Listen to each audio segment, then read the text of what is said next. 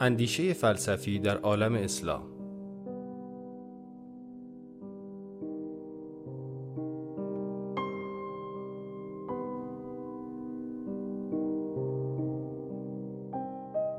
مدرس دکتر میلاد نوری.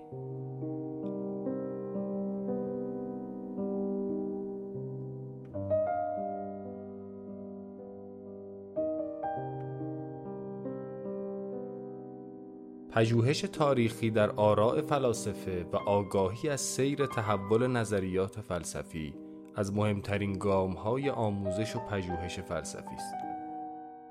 در این میان نگاه جریانی به اندیشه ورزی تنها شیوه درست بیان تاریخ فلسفه است زیرا فلاسفه در نسبت میاندیشند و مبادی و مقاصد ایشان در نسبتهای ایشان مشخص می شود که تنها با فهم جایگاه تاریخی اندیشه ممکن می گردد. از این منظر زمینه تاریخی و زیست جهانی فکری، فرهنگی و اجتماعی فیلسوفان مسلمان و پدیدآورندگان فکر فلسفی در عالم اسلام در چگونگی تبیین و تفسیر اندیشه ایشان تأثیر مستقیم خواهد داشت. در این شیوه ما از منظری بیرونی به تاریخ فلسفه نمی نگریم بلکه با بازآفرینی و قرار گرفتن در افقی مشترک با بازیگران و صحنهگردانان اندیشه فلسفی در عالم اسلام را دریافته و خود نیز در اندیشه ورزی ایشان مشارکت میابیم. بنابراین در این جستجو اولا جایگاه هر اندیشه ای را در ارتباط با جریانهای فکری و فلسفی پیشین و معاصرش بررسی و تفسیر می‌کنیم دوما حلقه های مفقوده ای که جریانات تحولات فلسفه اسلامی را سامان بخشیده است مورد توجه قرار می دهیم. در دوره پیشنهادی حاضر به ترسیم تصویری کلی از فرایندی تاریخی می‌پردازیم که فکر فلسفی در عالم اسلام را شکل داده است.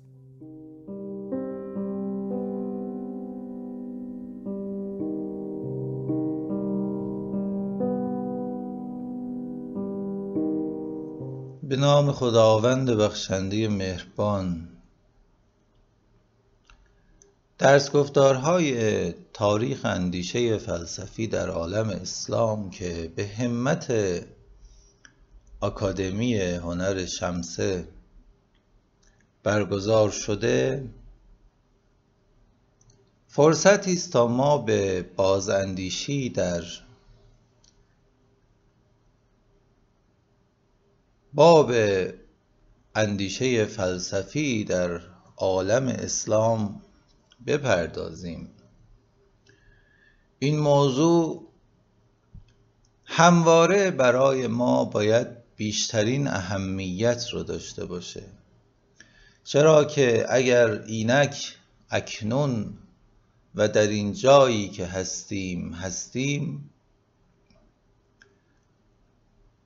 این اینک و این اکنون و این اینجا از آن فراز و فرود تاریخی حاصل آمده که در نسبت میان اندیشه فلسفی و تاریخیتی که در عالم اسلام جریان داشته محقق شد توجه به تاریخ اندیشه فلسفی در عالم اسلام که ایران عزیز هم طبیعتا بخشی از این تاریخ و بلکه مهمترین بخش این تاریخ هست این امکان رو به ما میده تا بفهمیم کجا هستیم و چه باید بکنیم.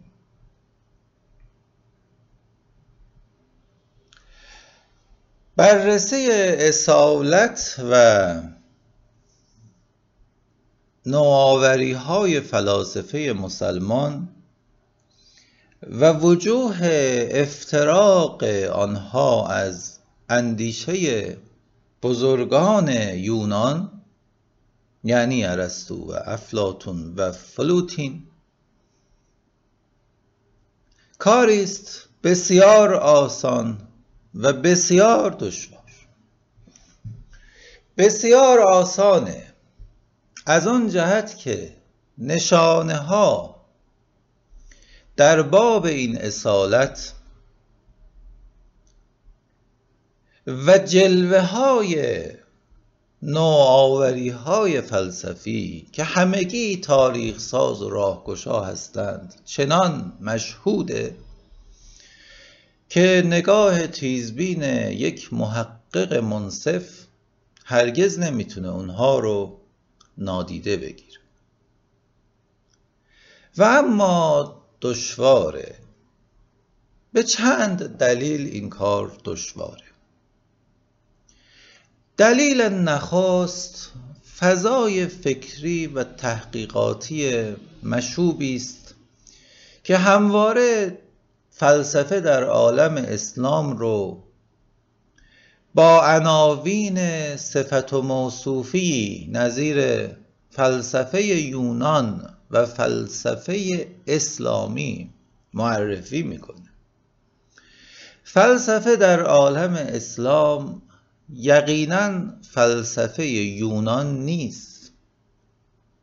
اگرچه بسیاری ادعا کردند و گفتند که این فلسفه همان است با تفاوت‌های جزئی و صرفاً رویکردهای متفاوت. از سوی دیگر گروهی هم تأکید داشتن که این فلسفه اساسا فلسفه نیست. این رنگ و بوی دینی اسلامی چنان بر این اندیشه فلسفی غالبه که از عنوان فلسفه اسلامی هم پیداست که اساسا میشه اون رو الهیات نامگذاری کرد. خب این هر دو در کنار نحو نوشتار متفکران مسلمان مایه های دشواری کار هست. وقتی که به آثار فارابی ابن سینا ابن رشد سهروردی صدرالمتعلهین مراجعه می‌کنیم چه می‌بینیم؟ احترامی تمام و کمال به گذشتگان. می‌بینیم صدرالمتعلهین با چه اعجاب و تحسینی نسبت به سهروردی و ابن سینا سخن میگه. در این حال که سویه های نقد و نوآوری خودش رو حفظ می‌کنه و راه خودش رو میره همواره ما سلف رو تکریم می‌کنه و با تحسین از نبوغ و بزرگی او سخن میگه. تا از یگانگی اندیشه فلسفی دفاع کنه. و این هم موجب این بدفهمی میشه که خب او هم که داره حرف همو رو می‌زنه و دیگه حرف جدیدی نزده. یا وقتی که ما تکریم ابن سینا رو نسبت به ارسطو می‌بینیم این تکریم موجب این سوء تفاهم میشه که خب پس تو هم می‌خوای راه همون فیلسوف رو بری. این اتفاقی است که باید توجه داشته باشیم که در کنار تمام این تکریم ها و احترام ها تک تک متفکران اصیل و نظام ساز در عالم اسلام که سه شاخص اونها ابن سینا سهروردی و صدر المتعلهین هستند در این حال اینها راه خودشون رو میرن نوآوری های خودشون رو می‌کنن و در بزنگاه های مهم فلسفی نقد جدی به ماسلف خودشون دارن. پس ما باید همواره در میانه یک مرز حرکت کنیم. مرزی که در عین حفظ وحدت فلسفی میان این متفکران بر تفاوتها و جنبه های نوآورانه و اصیل اندیشه اونها انگشت می‌گذاره و نظام های اونها رو در ضمن بیان پیوندهایی که با هم دارند به مسابه نظام های مستقل فکری معرفی می‌کنه.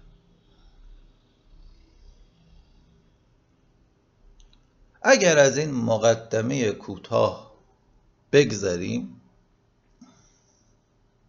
و اگر این ضرورت پژوهانه رو بپذیریم و اگر این راهی که باید آغاز بشه آغاز کنیم گام نخست این آغاز بیان این مطلب مهم فلسفی است که شناختن همیشه شناختن یک موجودی ما نمی‌تونیم چیزی رو که هیچ بهره ای از هیچ واقعیت و تحققی ندارد ولو به اشاره ذهنی بشناسیم. المعدوم المطلق لا یخبر عنه. معدوم مطلق رو نمیشه ازش خبر داد. معدوم مطلق یعنی آنچه که هیچ نحوه ای از وجود براش متصور نیست.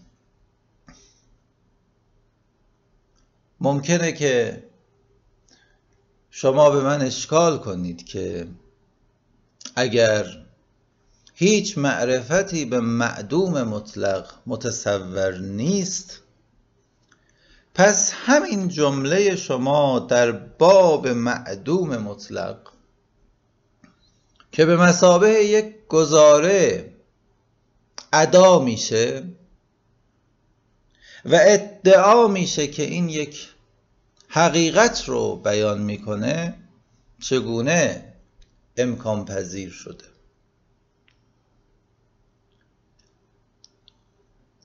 برای فهم این مطلب کافی است دقت کنیم که حتی مفهوم معدوم مطلق معدوم مطلق نیست.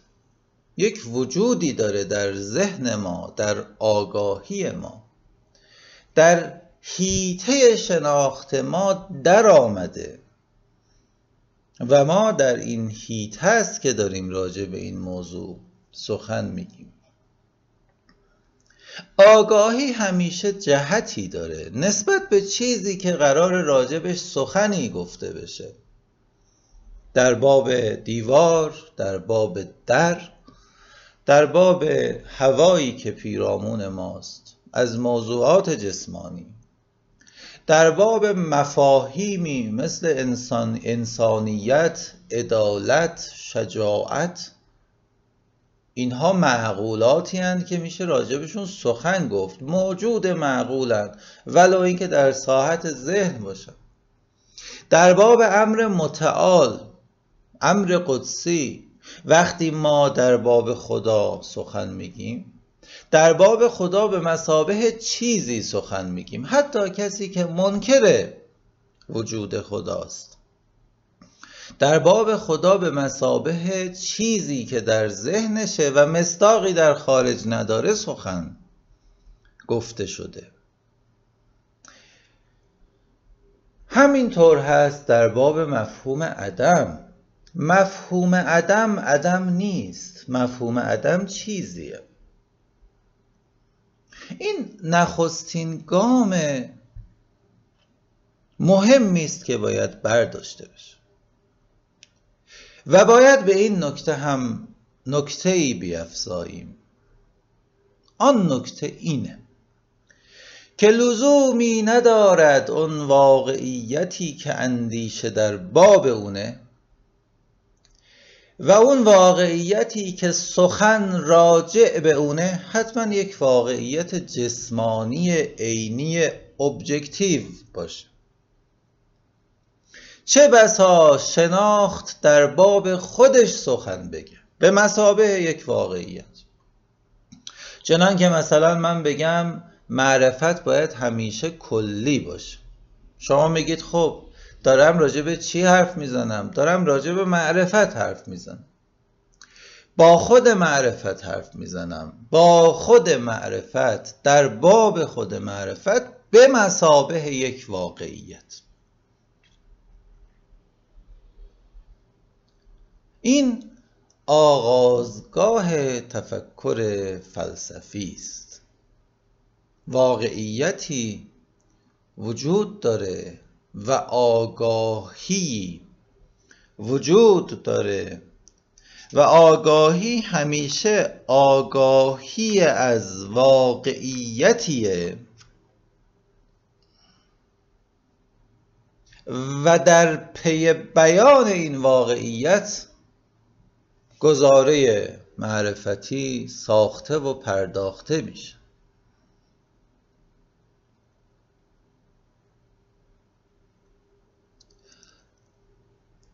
گام دوم فهم این حقیقت که خود آگاهی نخستین واقعیتیه که در دسترس آگاهی است.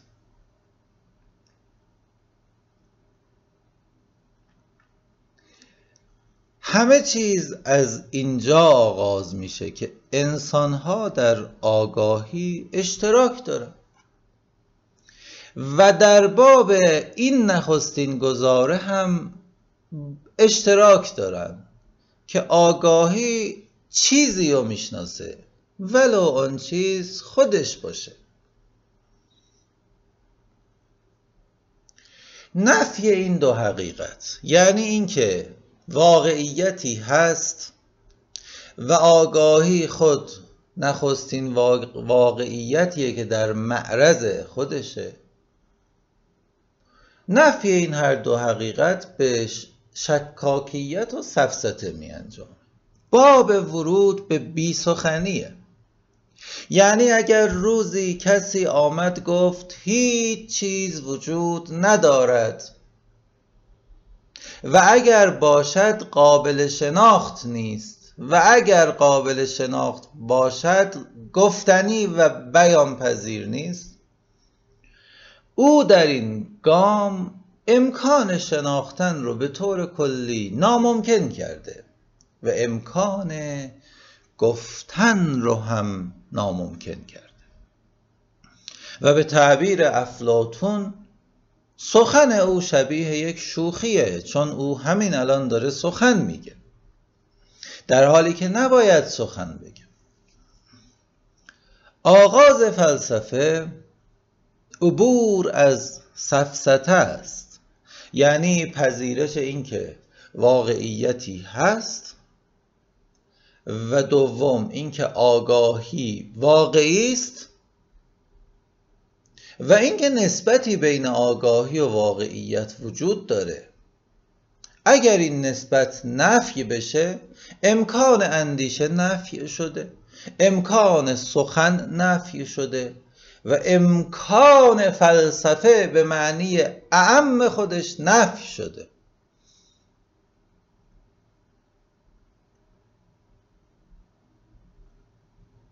سخن؟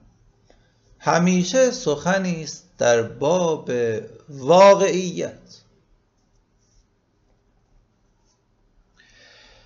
اما مسئله ای در اینجا وجود خواهد داشت و آن اینه. واقعیت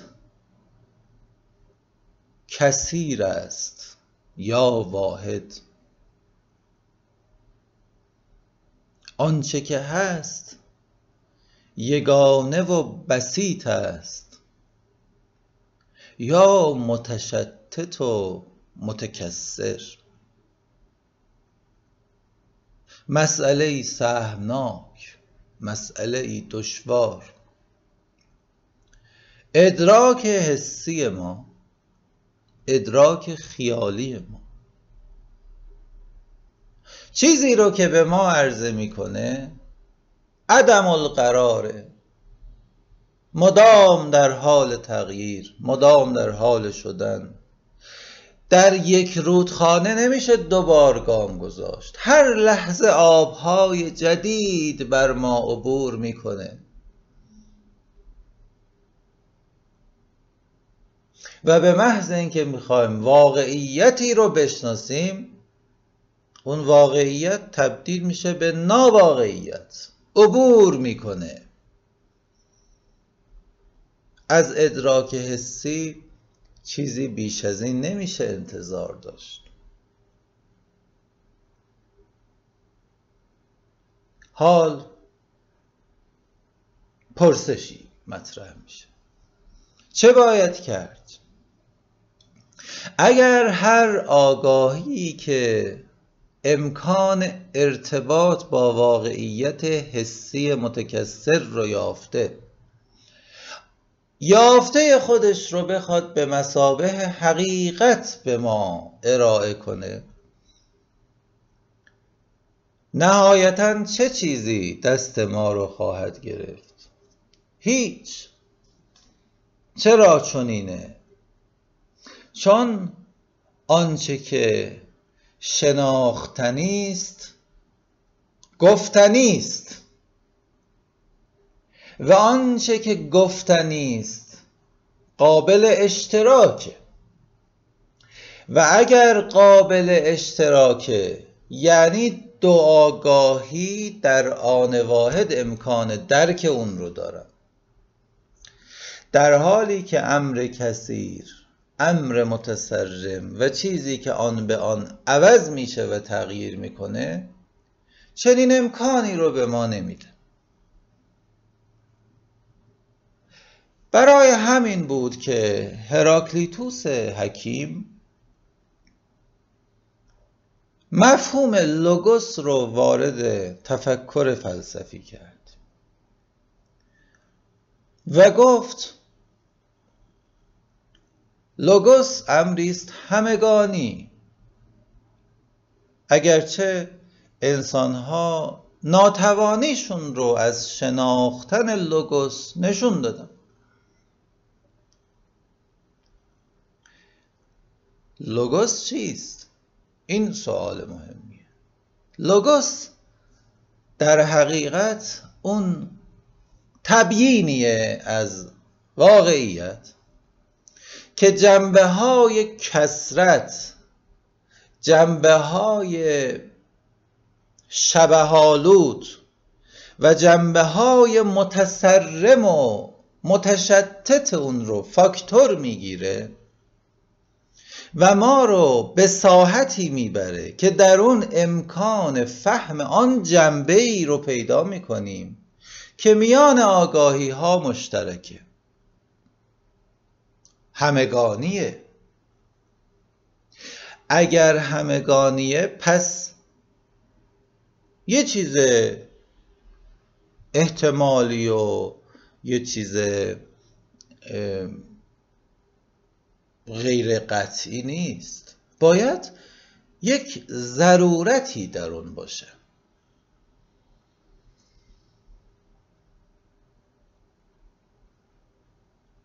و دوم اینکه این چیزی که در مواجهه من با واقعیت کشف میشه باید از ثباتی برخوردار باشه که ما رو قادر کنه همگی با هم اون رو بشناسیم تا همگانی بودنش حاصل بشه. هیچ انسانی در آگاهی حسی خودش در آگاهی جسمانی خودش قادر به دریافت چنین حقیقتی نیست. واقعیت با کسرت خودش در ادراک حسی برای ما عرضه میشه.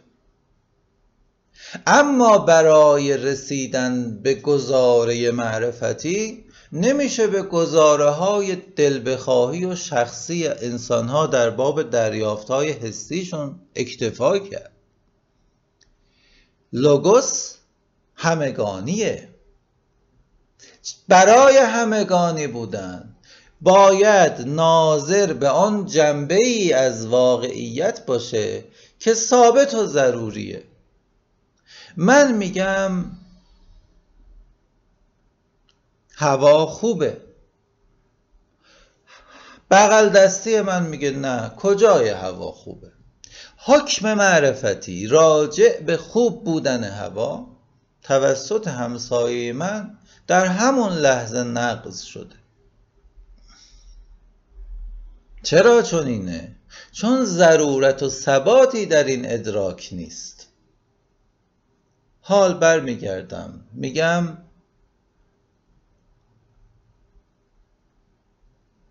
هوا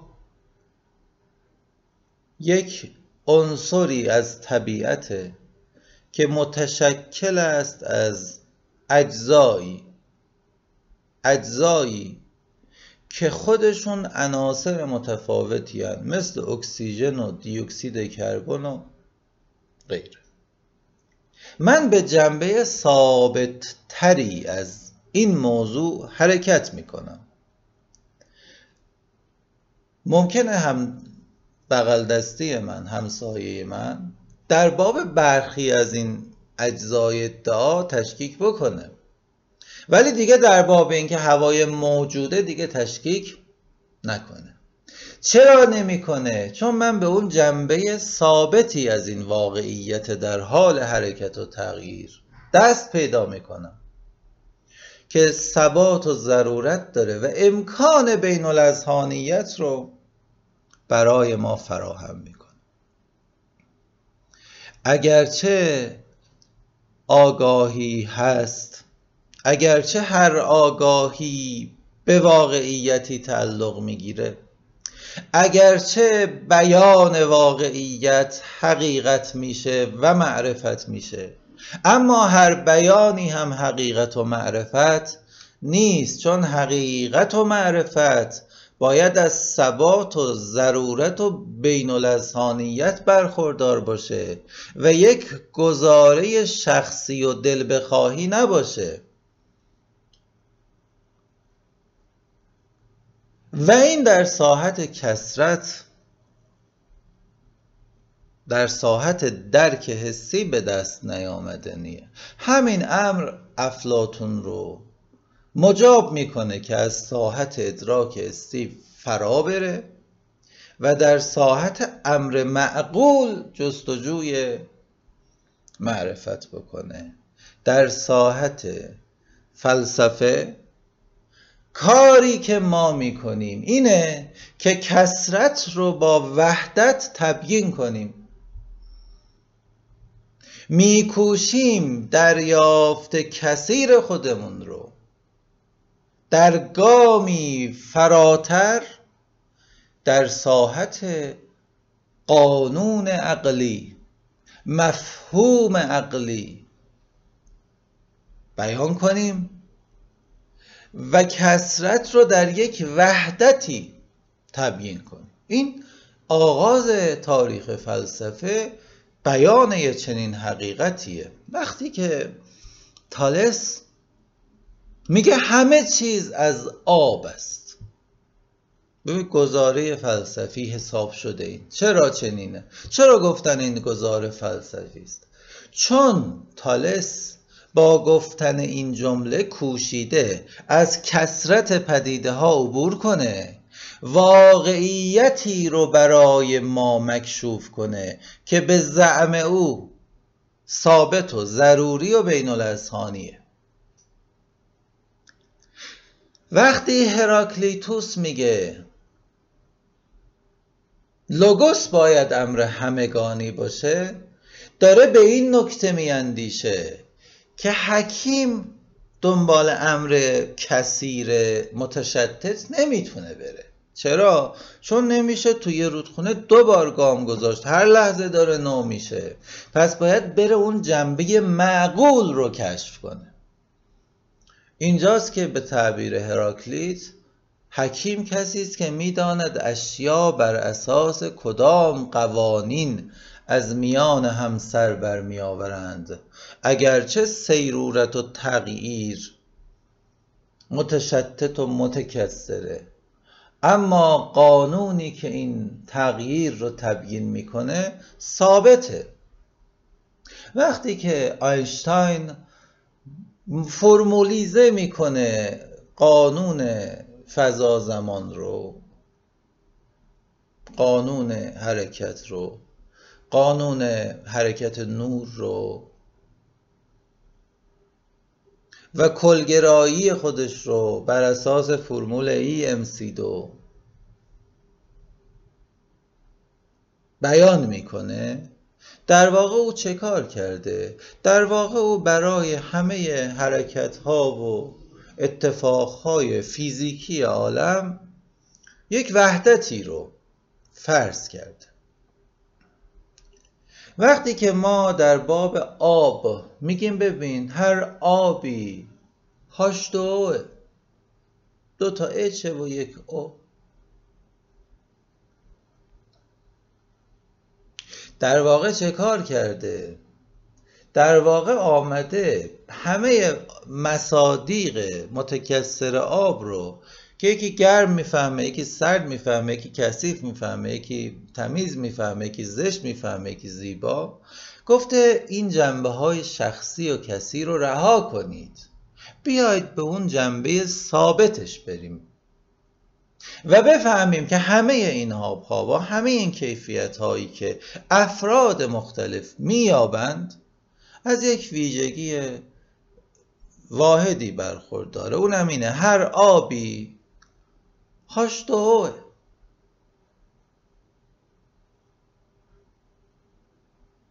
این گام مهمیه.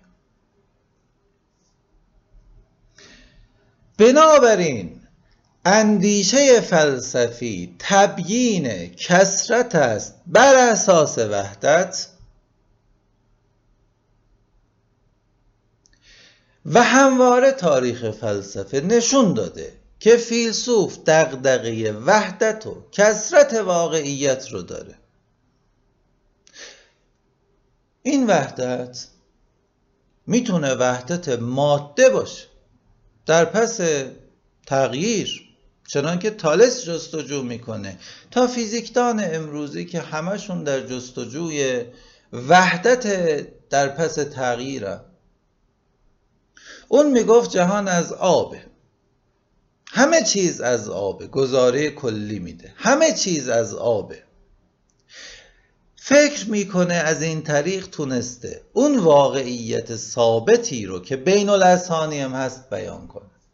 مسئله این نیست که روزی نقض شده یا نشده. مسئله اینه که او چه چیزی رو جستجو کرده. او وحدت ماده رو در پس تغییر جستجو کرده. این اون گام مهمیه که تالس برداشته و ما گفتیم او فیلسوفه و بعد هراکلیت حکیم میگه لوگوس همگانیه. و حکیم کسیه که می‌فهمه اشیا چگونه از میان هم سر بر می آورند یعنی قانون رو می‌تونه کشف کنه. این وحدت دومه. وقتی که می‌فهمیم یک وحدت عینی وجود داره به نام ماده مثل آب مثل آپیرون مثل عناصر چهارگانه آب و آتش و هوا و خاک. مثل حیولای عرستویی ماده نامتعین. مثل بعد چنان که دکارت میگه یا سهروردی میگه. مثل ریسمان های الکترومغناطیس که امروزه میگن. همه اینها در پی چی هن؟ همه اینها در پی بیان یک گزاره کلی و ثابت و ضروری و بین الاسانی که به اونها چی میگه؟ به اونها میگه ببین هر چیزی از اینه. تا یک عنصری از وحدت رو بیان کنن. اگر آگاهی به ساحت وحدت نرسه هرگز به لوگوس نمی‌رسه. هرگز به ثبات و ضرورت و بین الاسانیت نمی‌رسه. و اولین وحدتی که جستجو می‌کنه وحدت ماده است در پس تغییر. اما خب این تغییر رو باید یک قانونی سامان داده باشه. این تغییر باید یک نظم و قاعده ای داشته باشه. بر اساس کدام قانونه که حرکت ماده انسان رو پدید میاره؟ بر اساس کدام قانونه که حرکت ماده صندلی رو پدید میاره؟ یک بار هست که من میگم همه چیز از آبه. یک بار هست میگم آب بر اساس این قوانین تبدیل میشه به این و این و این و این. ذهن جستجوی ماده فقط نمی‌کنه. جستجوی قانون هم می‌کنه. فهم قانون گام دیگری است در تلاش برای تبیین نسبت واقعیت و آگاهی و نسبت وحدت و کسرت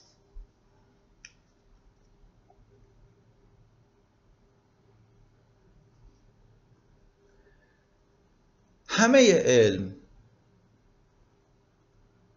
و بیان اصل دیالکتیک در فلسفه افلاطون. و بیان مسئله قوه و فعل در نظریه ارسطو. و بیان مکانیک نیوتونی. و اصول بنیادین فیزیک در اندیشه او. و بیان دیالکتیک هگل. و فهم حرکت جوهری. در اندیشه صدر المتعله همگی در پی تبیین حرکتند. به نحوی که تعینات اشیا رو پدید میاره می‌خوان بفهمند که حرکت و شدن چگونه به این تعینات و به این اشیا می انجامه. به انسان می انجامه به درخت می انجامه به ماهی می انجامه. آن قانون ماهیتش چیه؟ چگونه وجودی داره؟ معقوله؟ محسوسه. یک ابزاره. همه اینها بحث فلسفی است. اما در کنه همه این تلاش ها که رنگ و بوهای متفاوت و مختلف دارند مفهوم قانون نهفته است. همه اینها راجع به قانون حاکم بر فراینده خب اشیا پدید میاد اشیاء پیرامون ما وجود دارن. پدید اومدن از دل حرکت. که با قانون خاصی برای ماده خاصی به وقوع پیوست.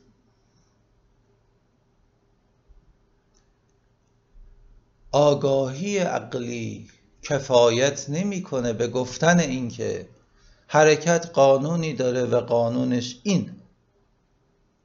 این گام مهمی است اما تنها گام و آخرین گام نیست.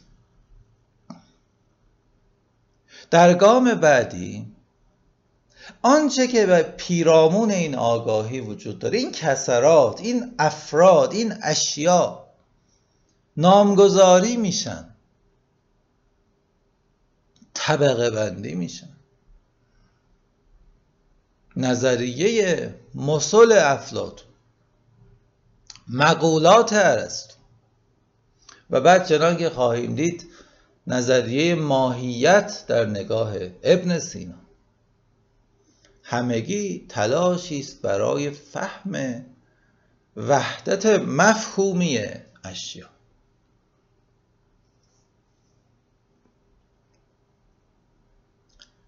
مصادیق کثیر صندلی که با قانون معینی پدید میان زیل مفهوم معقولی به نام صندلی جای یابی میشن. ممکنه شما نومینالیست بشید بگید اصلا چنین مفهومی وجود نداره. خب خود این یک بحث فلسفی است. ممکنه شما رئالیست بشید بگید این مفاهیم وجود داره. در خارج حالا یا مثل افلاتون جدا بفهمید یا مثل ارسطو در ضمن اشیا بفهمید. ممکنه مثل ابن سینا ماهیت اندیش بشید و بگید هویت یک شیء متعین رو ماهیتش تعیین می‌کنه. که از وجودش جداست. و وجودش شخصیتش رو تعیین می‌کنه. اینم یک راه. ولی در همه اینها ما تلاش کردیم افراد رو زیل مفهوم قرار بدیم. خواه اون مفهوم رو اسم بدونیم خواه ذهنی بدونیم خواه عینی بدونیم خواه جدا بدونیم خواه در ضمن افراد و اشیا بدونیم. ذهن ما در جستجوی وحدت مفهومی است.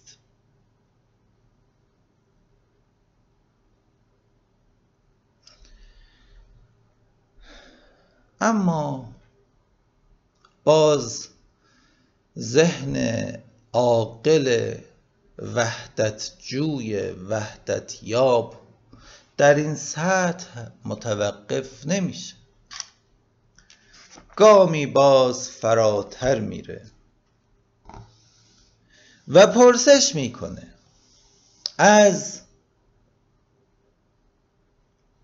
وحدت نهایی وحدت وحدت ها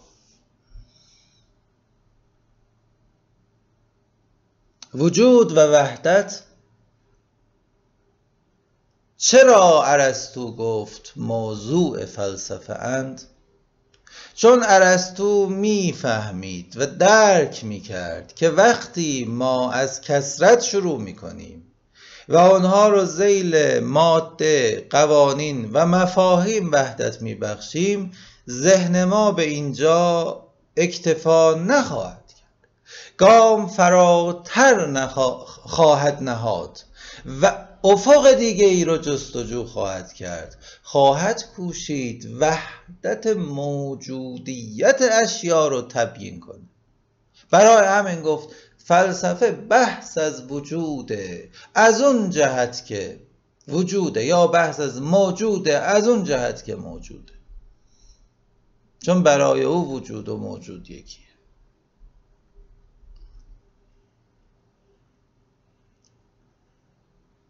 این حرکت به سمت وحدت ارسطو رو وادار می‌کنه بگه ببین فلسفه اصلا چیزی جز جستجوی اون وحدت. در موجود به ما و موجود نیست. علت نهایی.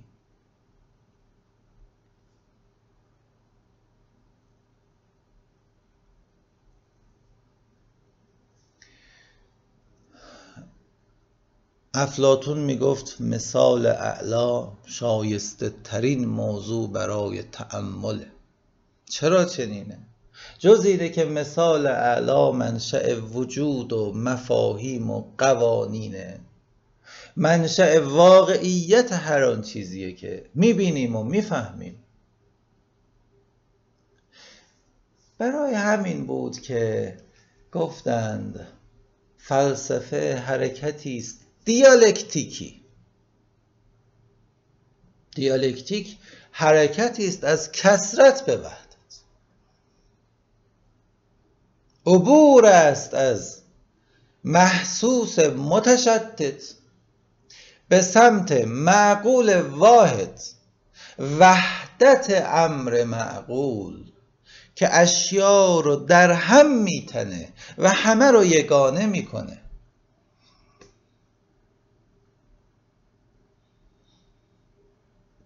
و ناگهان پارمنیدسی در تاریخ ظهور کرد که گفت اساسا همه چیز همان وحدته و کسرت وهمه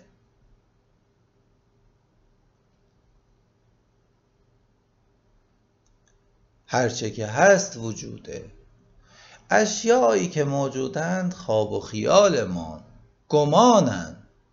و افلاتون وامدار چنین اندیشه ای شد. هرچند میکوشید نسبت میان کسرت و وحدت رو تبیین کنه. و این شد مهمترین مسئله تاریخ اندیشه فلسفی که میان آگاهی و واقعیت می‌خواد نسبتی برقرار کنه. این نسبت نمی‌تونه شخصی بوده باشه. این نسبت شخصی یک گمانه یک ادراک زودگذره. معرفتی اگر قراره باشه باید ثابت و ضروری و بین الاسهانی باشه. این وحدت ثابت و ضروری و بین الاسهانی تنها از طریق جستجوی وحدت عینی ممکنه. این وحدت عینی معقوله در قانون و مفاهیم و وحدت نهایی. خودش رو نشون میده. و یا وحدت ابجکتیو ماده است که در قالب گزاره ای مثل همه چیز از آب است یا همه چیز از ریسمان های الکترومغناطیسه داره خودش رو نشون میده. تمام تلاش در عرصه تفکر فلسفی اینه که بکوشه واقعیت رو به مسابه امر ثابت ضروری بین الاسهانی تئوریزه کنه و برای این کار ناچار از دست یافتن به نفس الامر اشیاست. نفس الامر اشیا یعنی آن چیزی که اشیا رو همونی می‌کنه که هستند. من دو لغت یونانی رو تحلیل می‌کنم گفته شده که نخستین متفکران فیلسوف فوسیکایی بودند. میگیم یعنی چی؟ می‌گویند یعنی آنها در باب طبیعت پژوهش می‌کرد.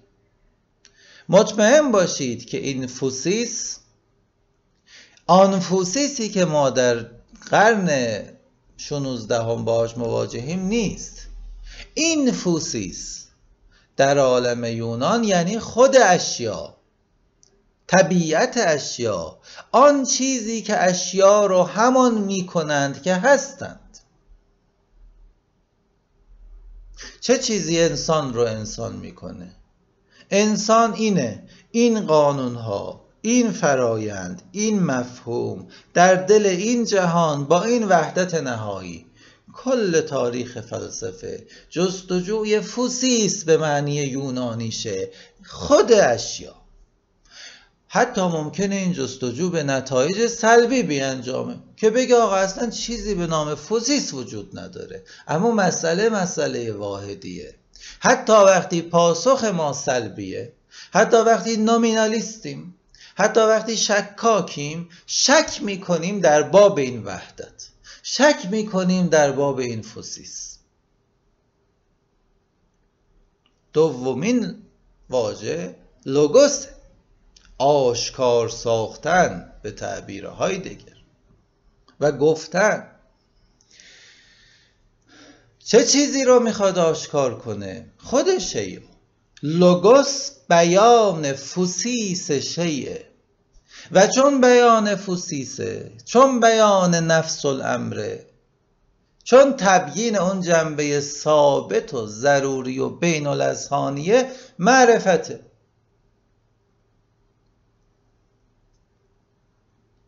این که گفتند فلسفه تبدیل میتوس به لوگوسه یعنی تبدیل کسرت به وحدت. تبدیل حقایق مبتنی بر گمان به حقایق مبتنی بر خود اشیاست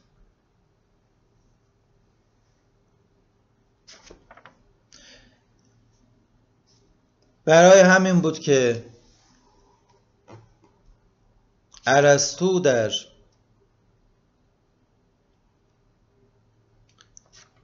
فقره 192 بی گفت فوسیس اصل یا مبنایی است برای باقی ماندن شی به عنوان همان چیزی که هست.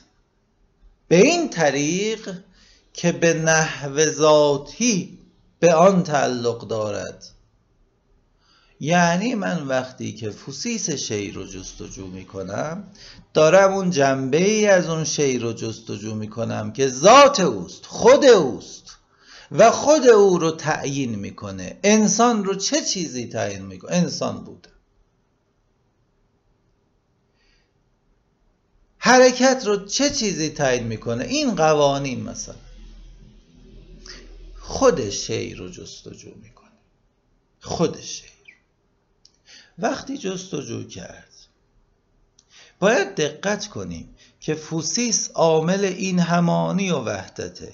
اون چیزیه که شی رو همونی می‌کنه که هست و معرفت اگر ما در پیشیم به عنوان یک امر ثابت و ضروری و بین باید فوسیس یه شی رو بیان کنه.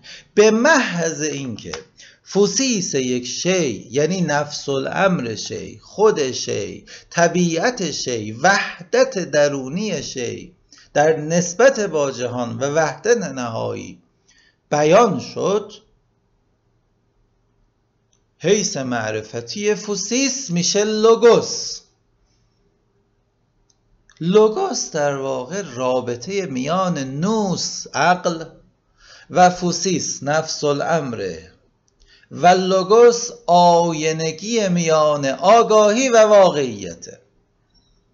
پس از آگاهی و واقعیتی که در گام نخست گذاشتیم و بهش رسیدیم می‌رسیم به لوگوس به مسابه تبیین ثابت ضروری بین الاذهانی ذاتا امری است همگانی به تعبیر هراکلیتوس.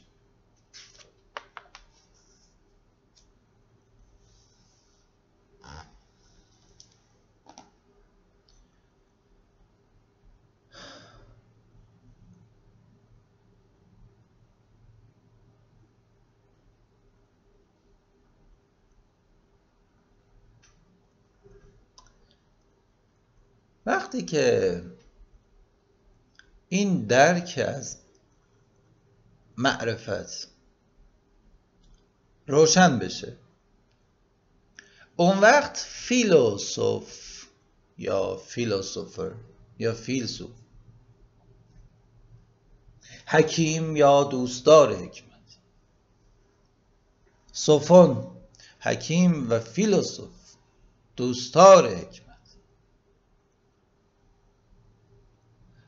در جستجوی بالاترین فضیلت تا دریابه که کدام شی درسته کدام چیز کدام سخن مطابق اشیاست. و اشیا بنابر طبیعتشون چی تاریخ اندیشه فلسفی تاریخ نسبت میان آگاهی و واقعیت. این تعریف در باب فلسفه در عالم اسلام هم صدق می‌کنه.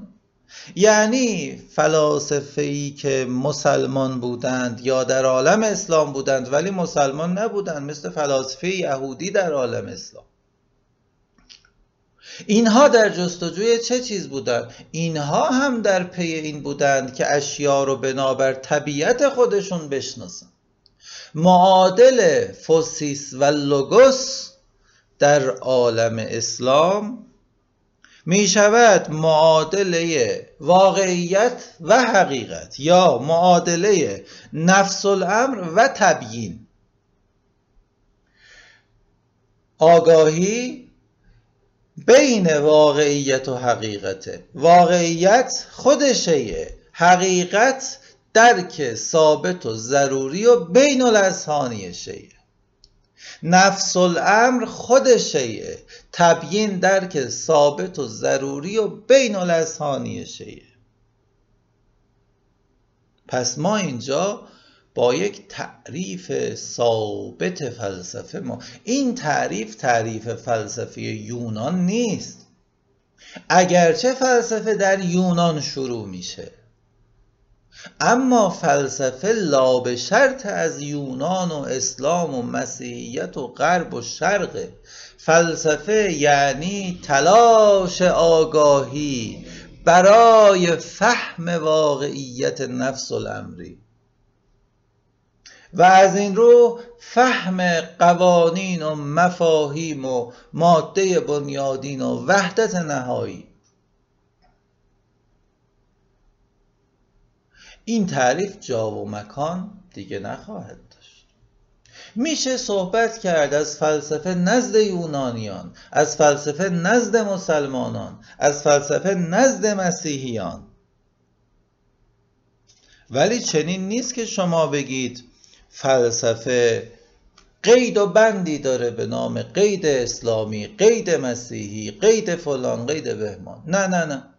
فلسفه فلسفه است. و فلسفه در عالم اسلام هم چیزی جز همین نیست.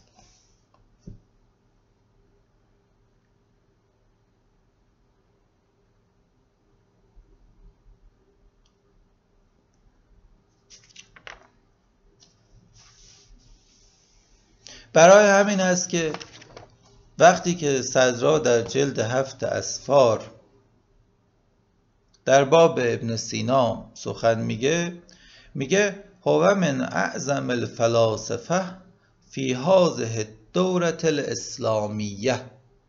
او از بزرگترین فیلسوفا در دوره اسلامه نمیگه از بزرگترین فیلسوفان اسلامیه. این عنوانی است که شرقشناس ها جعل کردن. صدرا چنین چیزی نمیگه. یا حضرت علامه تباتبایی میفرماید و هو قول ارسطو و الاساتین من حکماء الاسلام. حکمای عالم اسلام هن اینها. یعنی کسانی هن که فیلسوفن ولی در یونان زندگی نمی‌کنن تو عالم اسلام زندگی می‌کنن.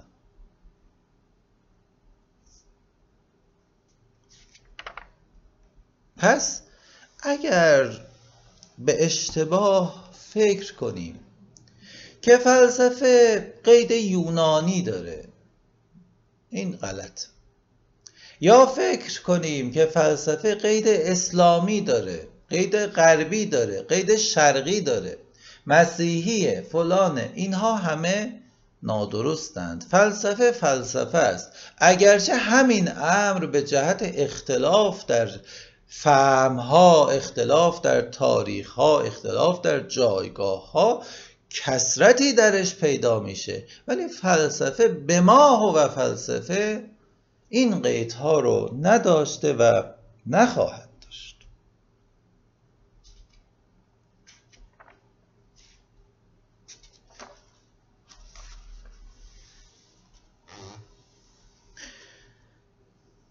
وقتی که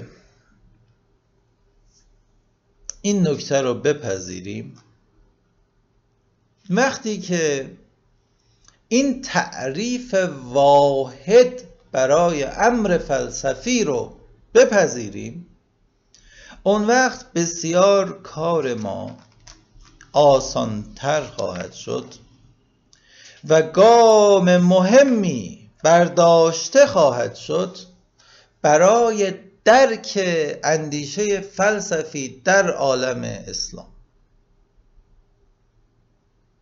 گام بلند و مهمی است و ضروری. به عبارت دیگه اگر کندی فیلسوفه درست به همون معنای فیلسوفه که ارسطو فیلسوفه.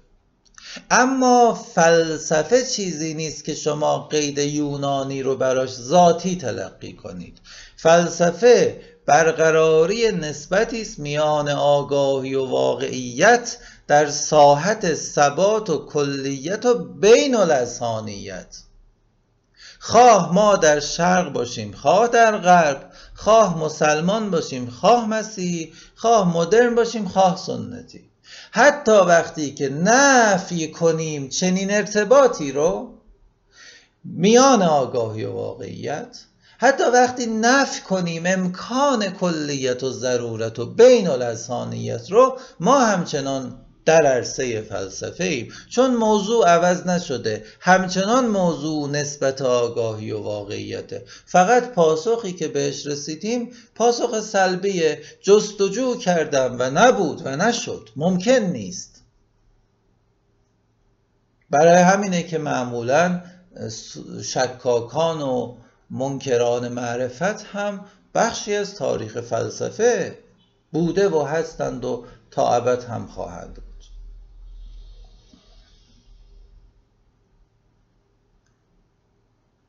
فلاسفه مسلمان در جستجوی نفس امور بودند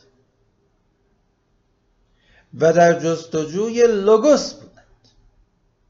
چنانکه در تعاریف خود اونها از فلسفه چنین امری رو میشه تشخیص داد. من برای اینکه بتونم نکته ای رو که می‌خوام بگم دقیقتر و کاملتر و استوارتر باشه به چند تعریف از خود فلاسفه عالم اسلام اشاره می‌کنم کندی در کتاب فلفلسفت الاولا در تعریف فلسفه چنین گفته فلسفه علم به حقایق اشیاست.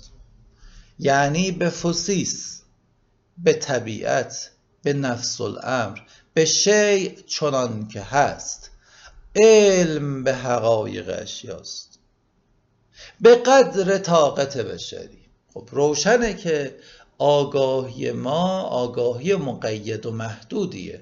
ما در حصار زمانیم حصار مکانیم در حصار تاریخیتیم. روشنه که فهم ما معمولا دچار نقصان هایی میشه.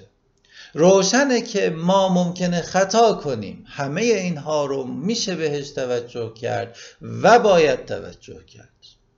ضرورتا انسان موجود ممکنیه و ضرورتا معرفت او معرفت ممکنیه و ضرورتا هر چیزی که ممکنه خطا و نقصان و اشتباه در اون راه داره. برای همین هست که قید مهمی مثل به قدر طاقت بشری به این تعریف افزوده میشه. فلسفه علم به حقایق اشیاست. یعنی چی؟ یعنی علم به نفس الامر اشیاست. یعنی فلسفه جستجوی وحدت اشیاست.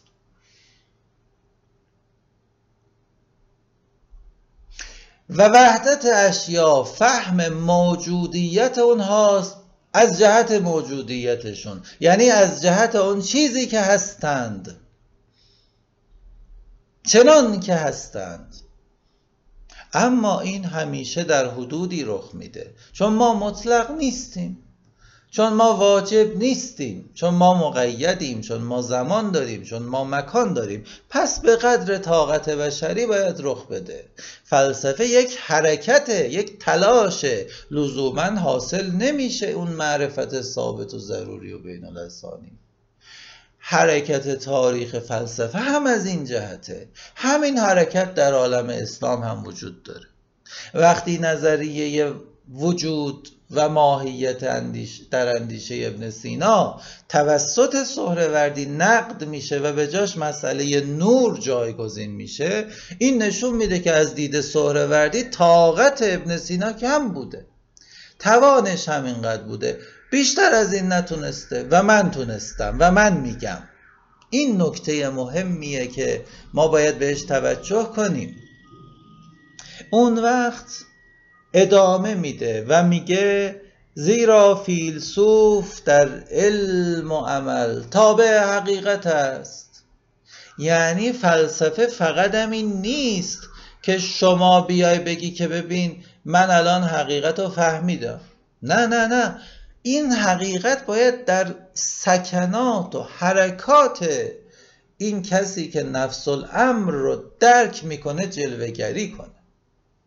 برای همینه که جنبه عملی و نظری حکمت در عالم اسلام قوی است.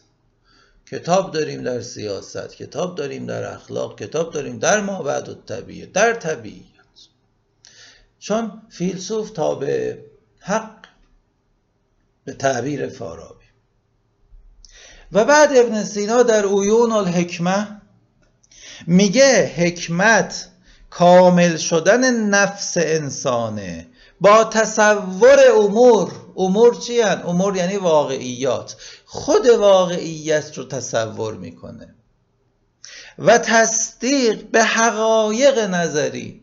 یعنی تصور می‌کنه. حالا چی رو میگه؟ تصدیق می حکمی می‌کنه. میگه مثلا هر آبی در صد درجه میجوشه. هر معرفتی معرفت به چیزیه.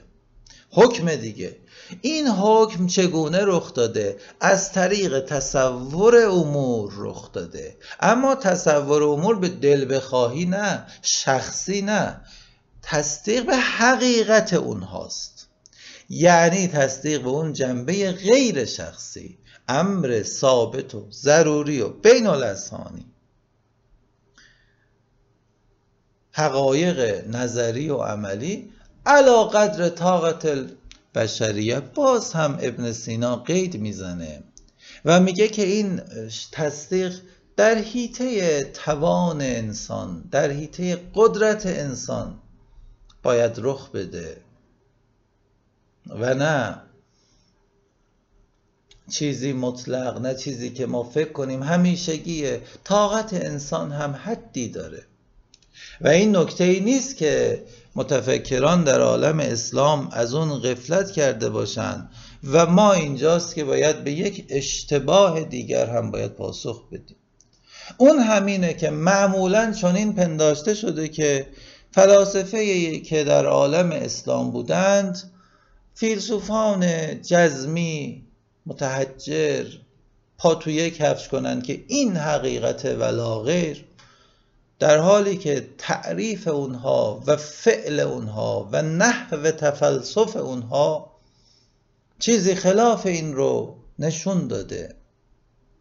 هم وقتی که تواضع صدر المتعلهین رو در مقابل ابن سینا می‌بینیم هم وقتی تواضع ابن سینا رو در مقابل اقلانیت می‌بینیم و در این حال اعترافش به طاقت کم خودش می‌بینیم دیگه مجاز نیستیم به این آسانی ادعا کنیم که فلاسفه در عالم اسلام فلاسفه جزمی و کجندیش بودند که از فلسفه فقط تقلید از یونانیان رو یاد گرفته بودند. این سخن مطلقا سخنی است. نادرست.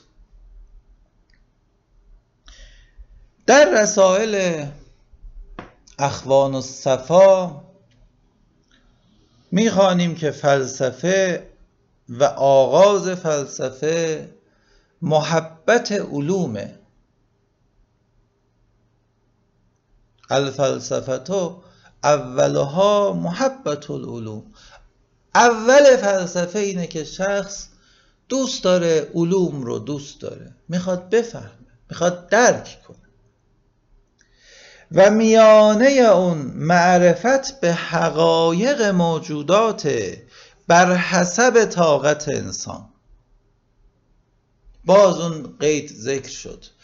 من دوست دارم واقعیت رو درک کنم و حرکت می‌کنم برای تحقق این چون محبت حرکته. حرکتی که به نتیجه می انجامه میشه معرفت به اون حقیقت. و در آخر قول و علم و عمل. یعنی فلسفه فقط این نیست که من سر در گریبان خود فرو ببرم و تفکراتی کنم بی حاصل که هیچ نقش و کار کردی در فعل و کنش من نداشته باشه. تأکید می‌کنه نهایت فلسفه علم و عمله. یعنی این اقلانیت عینیت پیدا می‌کنه. فقط این نیست که عینیت اقلانی بشه. عقل هم عینی میشه. در ساحت کنش میاد.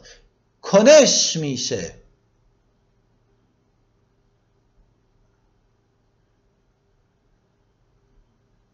و بالاتر از اینها و قویتر از اینها و استوارتر از اینها. سخن ملا صدراست در اسفار. صدر المتعلهین در اسفار.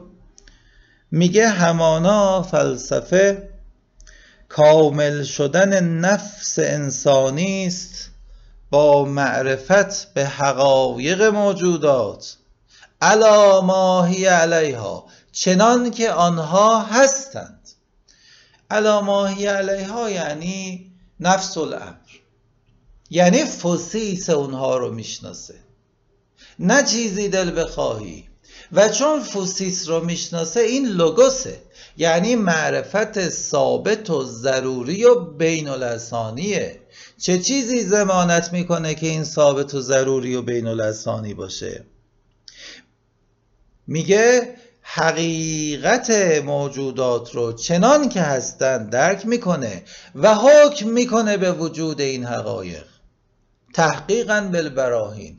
این از طریق برهان برای او حاصل میشه. نه از طریق زن و گمان. و نه از طریق تقلید. قرار نیست من گوینده سخن پیشینیان خود باشم. فلسفه حرکت آگاهی در ساحت لوگوس برای رسیدن به نفس الامر و بیان اون در چارچوب گزاره هایی که این گزاره ها در وس انسان و در طاقت انسانند اما چنین نیست که حالا تقلیدی باشن و زنی باشن. فیلسوف همواره میکوشه از تقلید و زن عبور کنه و با تحقیق برهانی حقایق رو بیان کنه حقایق رو حاصل کنه حقایق رو کشف کنه. و این کشف مستلزم ثبات و ضرورت و بین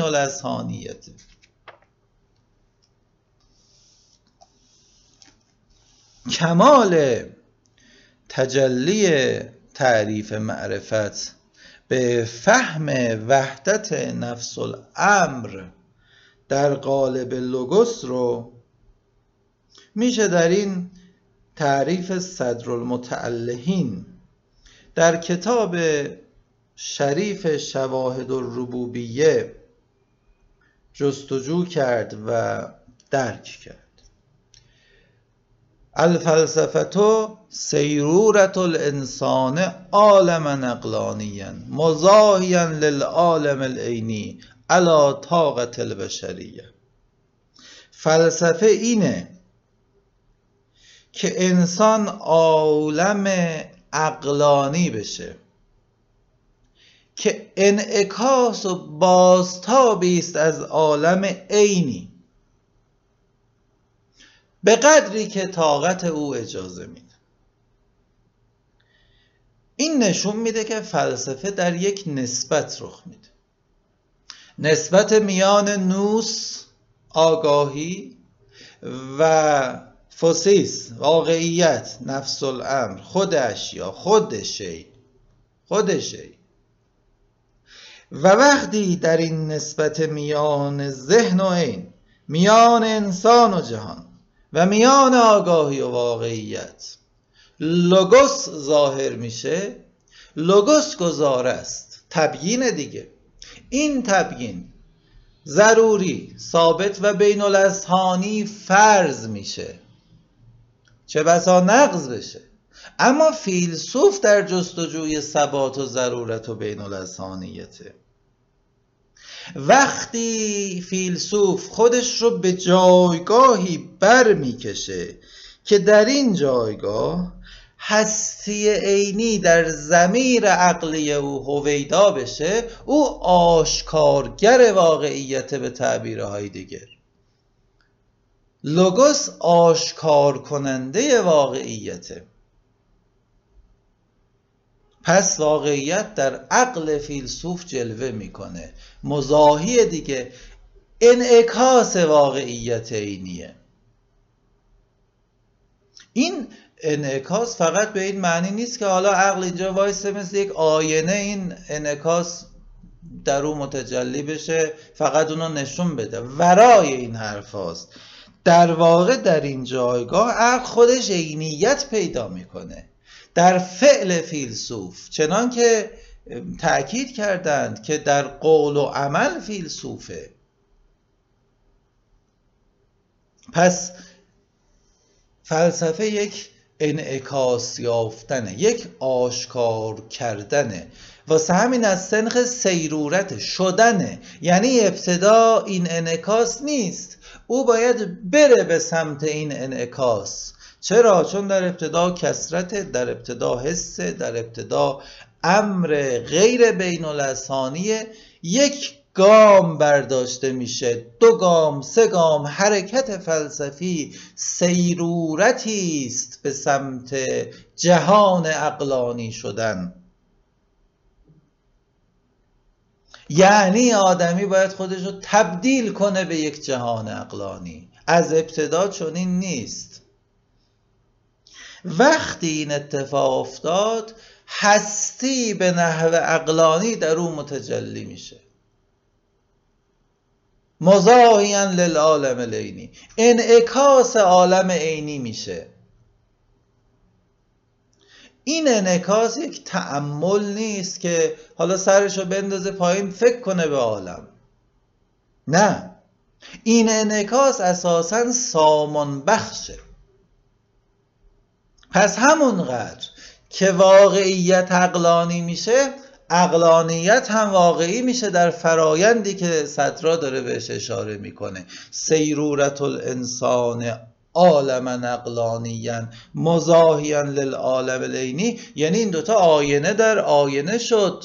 دیدمش و دید مرا. واقعیت هستی در نفس آگاهی جلوگر میشه و نفس آگاهی واقعیت هستی رو در خودش منعکس می‌کنه. در هستی منعکس می‌کنه از طریق فعل خودش.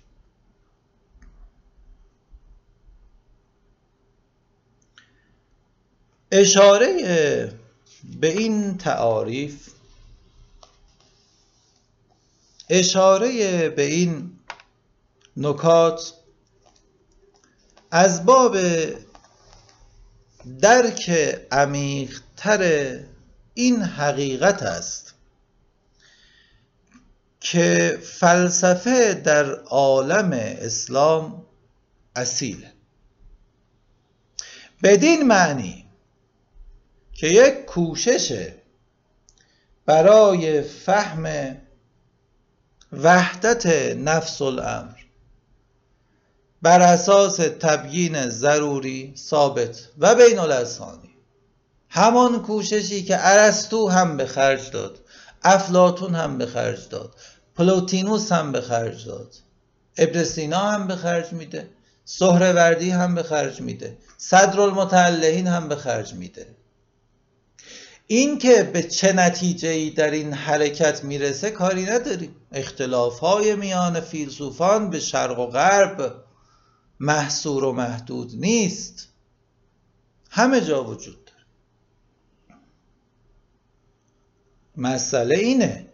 اونها هم یعنی فلاسفه در عالم اسلام به قدر فلاسفه در یونان در عالم مسیحی در دنیای مدرن کوشیدند خود جهان رو کشف کنند و در باب خود این کشف سخن بگن. خواه به نتیجه سلبی در باب این برسن. خواه به نتیجه ایجابی برسن. خود اونها وقتی اعتراف می‌کنند که این حرکت و این کشف باید به قدر طاقت بشری باشه در واقع دارن اعتراف می‌کنن به محدودیت های امکانی انسان به زمان انسان به مکان انسان به تأثیر و تأثیرات فکری. به احساس ها و خیال ها اونها خودشون می‌فهمند که چه بسا تاریخیت راهزنشون بشه. می‌فهمند که چه بسا متون دینی امکان این رو که به نفس واقعیت آزادانه بیاندیشن رو از اونها بگیره. تأکید بر طاقت بشری یعنی همین. اما در این حال فلسفه چیزی جز یک سیرورت و شدن نیست. چنان که صدرا میگه حرکتی است برای تبدیل شدن به عالم اقلانی این نشون میده که از ابتدا این عالم اقلانی هنوز نشده و باید بشه. ولی آنگاه که شد عینیت عقله و عقل عینی میشه. همانقدر که عینیت هم عقلانی میشه. به این ترتیب ما می‌تونیم بر اساس خود تعریف فلسفه و اذعان اندیشمندان در عالم اسلام درک کنیم که آنها همون معنایی رو از فلسفه دارن که یونانیان داشتن و دقیقا به همین معنا آنها فیلسوفان مستقلی هن. لاقل در مقام ادعا و اینکه ما می‌خواهیم فلسفه رو اینگونه بفهمیم و اینگونه پیش بریم. حال اینکه در مقام عمل چقدر تونسته باشن از سیطره فلسفه یونانی خارج بشن بحث دیگری است. ولو اینکه نتونسته باشند هم از این سیطره خارج بشن چه بسا ممکنه همون چیزی رو که ارسطو گفته حقیقت پنداشته باشند. اما این تنها به یک معنا می‌تونه نفی فلسفه ورزی اونها باشه. اونم وقتی که این رو به طریق تقلید گفته باشن در حالی که اونها نخواستند تقلید کنند.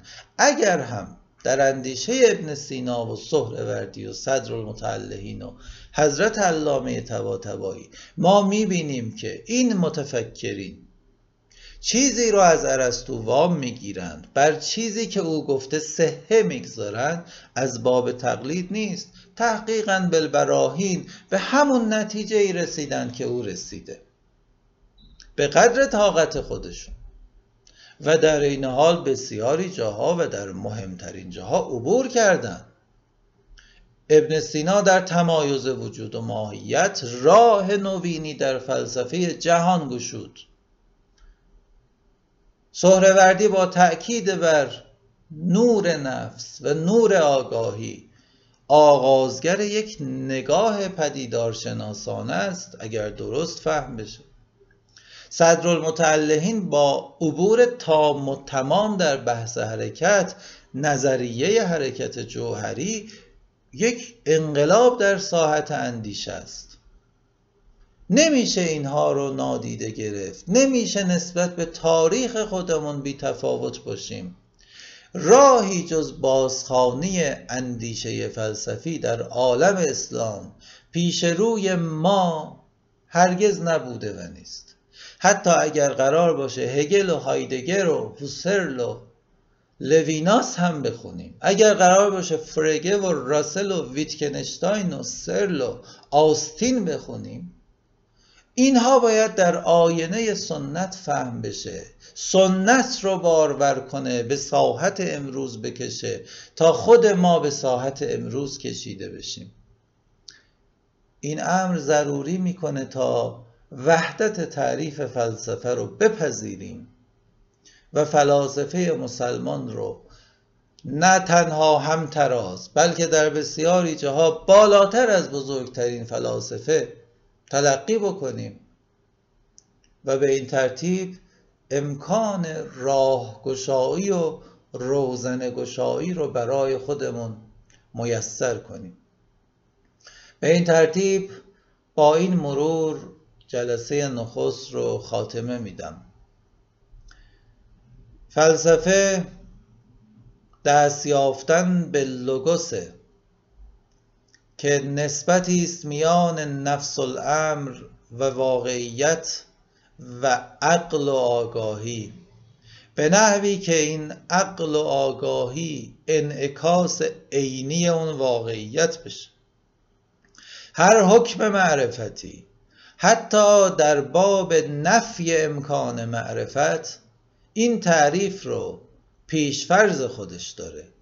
ولا اینکه فیلسوف خودش به چنین تعریفی اذعان و اعتراف نکنه و حتی با اون مخالفت کنه.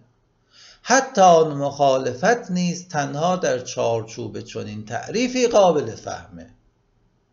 زمین فلسفه زمین وحدت و کسرت واقعیت و فهم شیء از آن جهت که هست و در واقع فهم نفس الامر و فوسیسه این زمین زمین مشترک واحدیه. و صوفیست و از این زمین خارج میشه. و برای ورود به این زمین اولین گام عبور از سفسطه است اذعان به وجود واقعیت اذعان به انکشاف ذاتی آگاهی. این آغازگاه فلسفه است. این تعریف فلسفه است در جنبه نامشروط خودش. دیگه نه شرق داره نه غرب داره نه اسلام داره نه مسیحیت داره. به قدر طاقت بشری با همه حدود و سغور تاریخی فلاسفه در هر جا که باشند تنها به این معنا فیلسوفند. این اون چیزیه که باید مبنای کار ما قرار بگیره تا در جلسه بعد بتوانیم بحث جزئی تر رو در باب تاریخ تفکر در عالم اسلام پی بگیریم و نکاتی رو که لازم و ضروری است در باب اندیشه فلسفی در عالم اسلام با تفصیل بیشتر در باب موضوعات مهم و اساسی بیان بکنیم. پایان جلسه نخست. و السلام علیکم و رحمت